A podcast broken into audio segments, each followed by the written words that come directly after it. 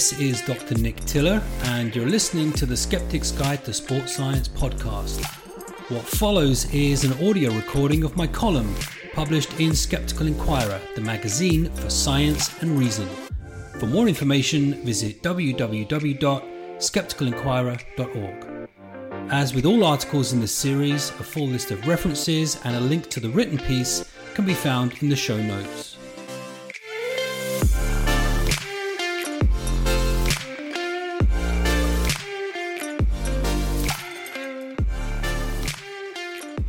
Episode 12 10 Health and Wellness Fallacies Every Skeptic Should Know. If my recent work as a health and wellness skeptic could be distilled into a single message, it would be this marketing companies understand our biases better than we do. In a commercialist culture saturated by big business and bad science, I believe this to be a fundamental lesson in determining objective truths and making sound judgments. The average American is exposed to as many as several thousand advertisements and sales pitches every day. In an effort to cut through the noise and capture your limited attention, marketing companies often invoke the logical fallacy, an informal error of logic, in their sales pitch to exploit ingrained biases and convert potential customers into sales. Understanding the logical fallacy and its potential to sway our decisions was an integral component of Carl Sagan's baloney detection kit. Quote, in addition to teaching us what to do when evaluating a claim to knowledge, any good baloney detection kit must also teach us what not to do. It helps us recognize the most common and perilous fallacies of logic and rhetoric. Many good examples can be found in religion and politics because their practitioners are so often obliged to justify two contradictory propositions. Refining your sensitivity to poor arguments is an essential skill for the critical thinker. There are hundreds of logical fallacies, each with its subtle nuances. But in this month's column, I have condensed Sagan's list of 20 informal logical fallacies to the 10 that appear most often in health and wellness marketing with examples. In doing so, I pulled together many of the arguments and themes addressed in previous issues. 1. The appeal to popularity. One of the oldest fallacies to serve the commercial machine, it assumes an assertion to be true or at least valid because many people agree with it. Of course, mere popularity is not a sufficient reason to believe in an assertion. In fact, it's the absence of a reason. Would it be sensible to buy an activity tracker, some running sneakers, or a protein supplement purely based on the number of units that had been sold? Or would doing so conflate popularity with efficacy?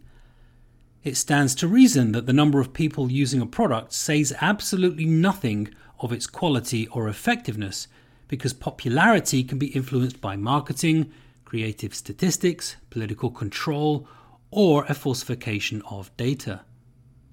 Resisting this and other fallacies is characterized by the classic conflict between intuition and intellect, about which Bertrand Russell wrote so articulately.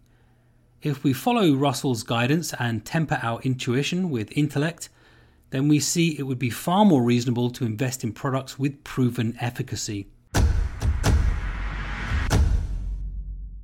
2. Blinding with science.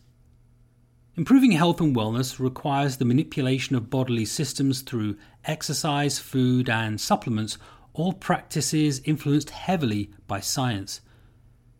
New products in these categories are therefore often sold alongside science sounding terms and technical jargon that bemuse and mislead the consumer.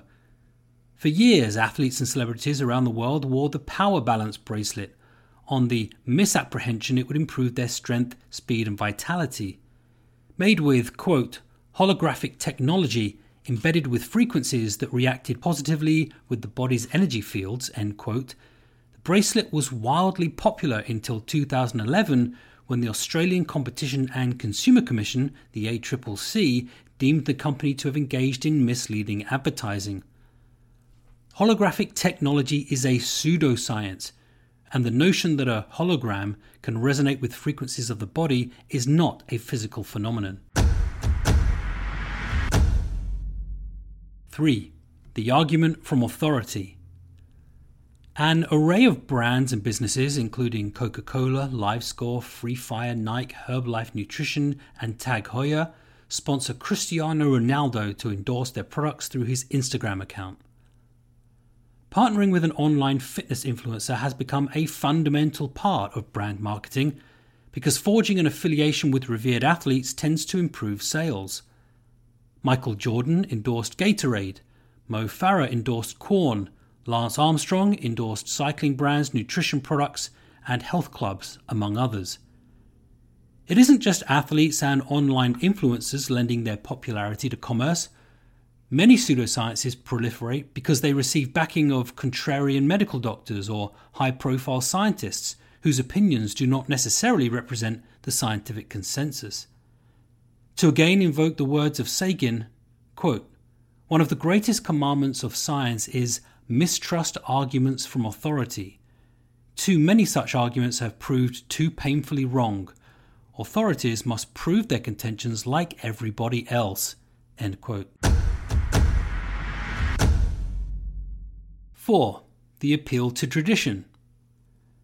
Used with increasing regularity in the sports industry, the appeal states that an assertion is correct because it correlates with a past practice or tradition a golden prior age when athletes were naturally trained and sport was pure. However, traditions are passed down from generation to generation, remaining intact often for no other reason than ingrained behaviors or sentimentality. Two prominent examples in health and wellness are barefoot running shoes and the paleo diet, which encourage consumers to run or eat like their Paleolithic ancestors as if the lifestyle practices of an extinct human species were something to which to aspire. Both practices stake a claim for efficacy, at least in part, because they are traditional. 5. Observational selection. This fallacy was described by philosopher Francis Bacon as, quote, counting the hits and forgetting the misses, end quote. Fad diets, such as Atkins or keto, are quick to draw attention to online weight loss success stories and the glossy before and after images they engender. But one to two year follow up studies generally show fad diets to be ineffective for long term weight management. In fact, a large proportion of individuals regain all the weight they initially lost, and sometimes more. Those aren't the stories that make the headlines. 6 the appeal to nature. Probably the most widely committed fallacy in all of health and wellness, the appeal to nature posits that something is good because it's natural and bad because it's unnatural or synthetic. Every product advertised as being made with all natural ingredients commits this fallacy, as do advertisements for foods or cosmetics that are, quote, free from chemicals, end quote. The organic food industry, for instance, makes a claim for relevance partly based on this fallacy and the notion that consumers would generally prefer to consume natural foods. But consider two glucose molecules, one synthesized in a lab and one found in nature. Both have the chemical formula C6H12O6. Both appear as identical under an electron microscope. Both will also have an identical effect on the body when consumed that most people would prefer to eat the naturally derived sugar over the synthetic one speaks to the ubiquity of the fallacy. Our inherent bias for natural products is pervasive in the health and wellness industry, another exploitable flaw in cognition. 7. Definitional ambiguity. When engaging in logical discourse, the language used should have a conventional meaning Otherwise, you will be talking at crossed purposes, analogous to playing a game of football by two different sets of rules. But in health and wellness advertising, language is often deliberately misleading or vague because it makes the claim easier to defend. For example, the word fast means moving or capable of moving at high speed. If a running coach sold you a new program to run a faster marathon, you could consider their claim on the basis of the accepted definition. But what about less explicit terms, such as recovery, as used in the sale of supplements? Recovery shakes, massage therapy, stretching, cryotherapy, ice bathing, among others. It has no definitive operational definition or endpoint. Does it reflect a return to baseline function? Is it specific to the musculoskeletal system? And what about the recovery of immune function, hydration, or psychological well being? By itself, the term is ambiguous and cannot pertain to all body systems. Even wellness has no agreed upon meaning and can be interpreted to serve any number of functions from person to person, and that's the intention. 8. Confusing correlation with causation. Post hoc ergo propter hoc. Humans are pattern seeking animals. Our ability to spot trends in the environment once served an important survival advantage, and it proliferated due to positive evolutionary pressure. But seeking patterns can bias our opinions because in contemporary culture, we are terrible at distinguishing when patterns are meaningful and when they are not. The post hoc fallacy is committed when one observes two events occurring in sequence, one after the other, and then assumes that the first event must have caused the second. A colleague of mine once committed the post hoc fallacy when his partner's back pain spontaneously improved after he applied acupressure to the balls of her feet. To assume a physical connection, that one action necessarily resulted in the other without objective evidence, is post hoc ergo propter hoc.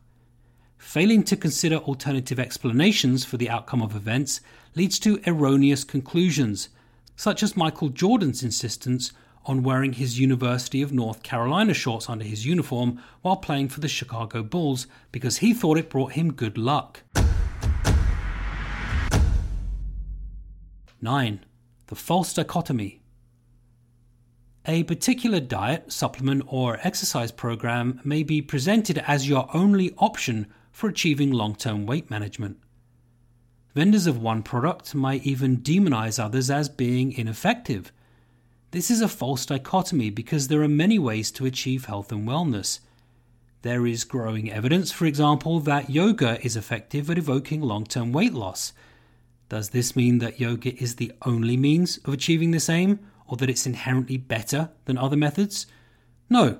In fact, there's research showing that weight loss and good health can be achieved with regular walking, running, weight training, swimming, team sports, spinning, and gym programs. Basically, anything that increases activity levels on a consistent basis.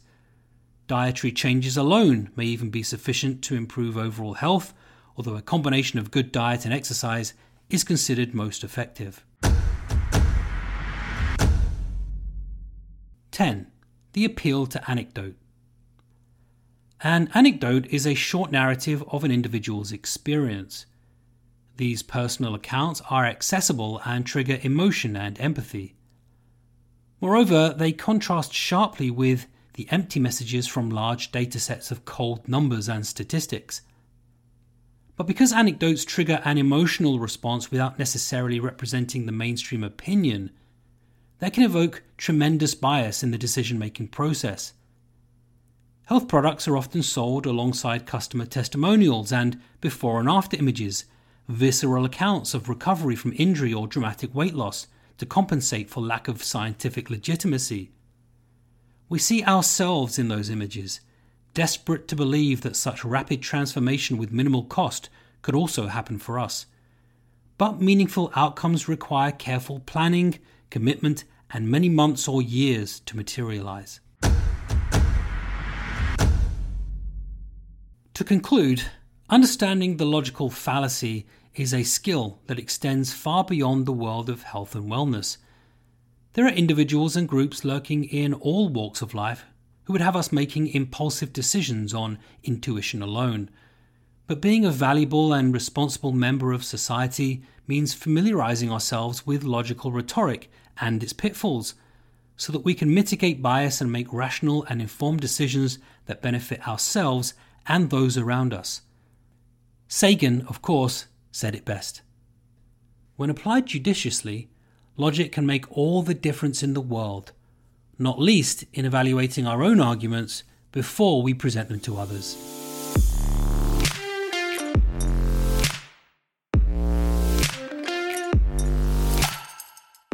Thank you for listening. If you enjoyed this article, check out my book The Skeptic's Guide to Sports Science Confronting Myths of the Health and Fitness Industry, published by Taylor and Francis. For more information on this and my other work, visit www.nbtiller.com.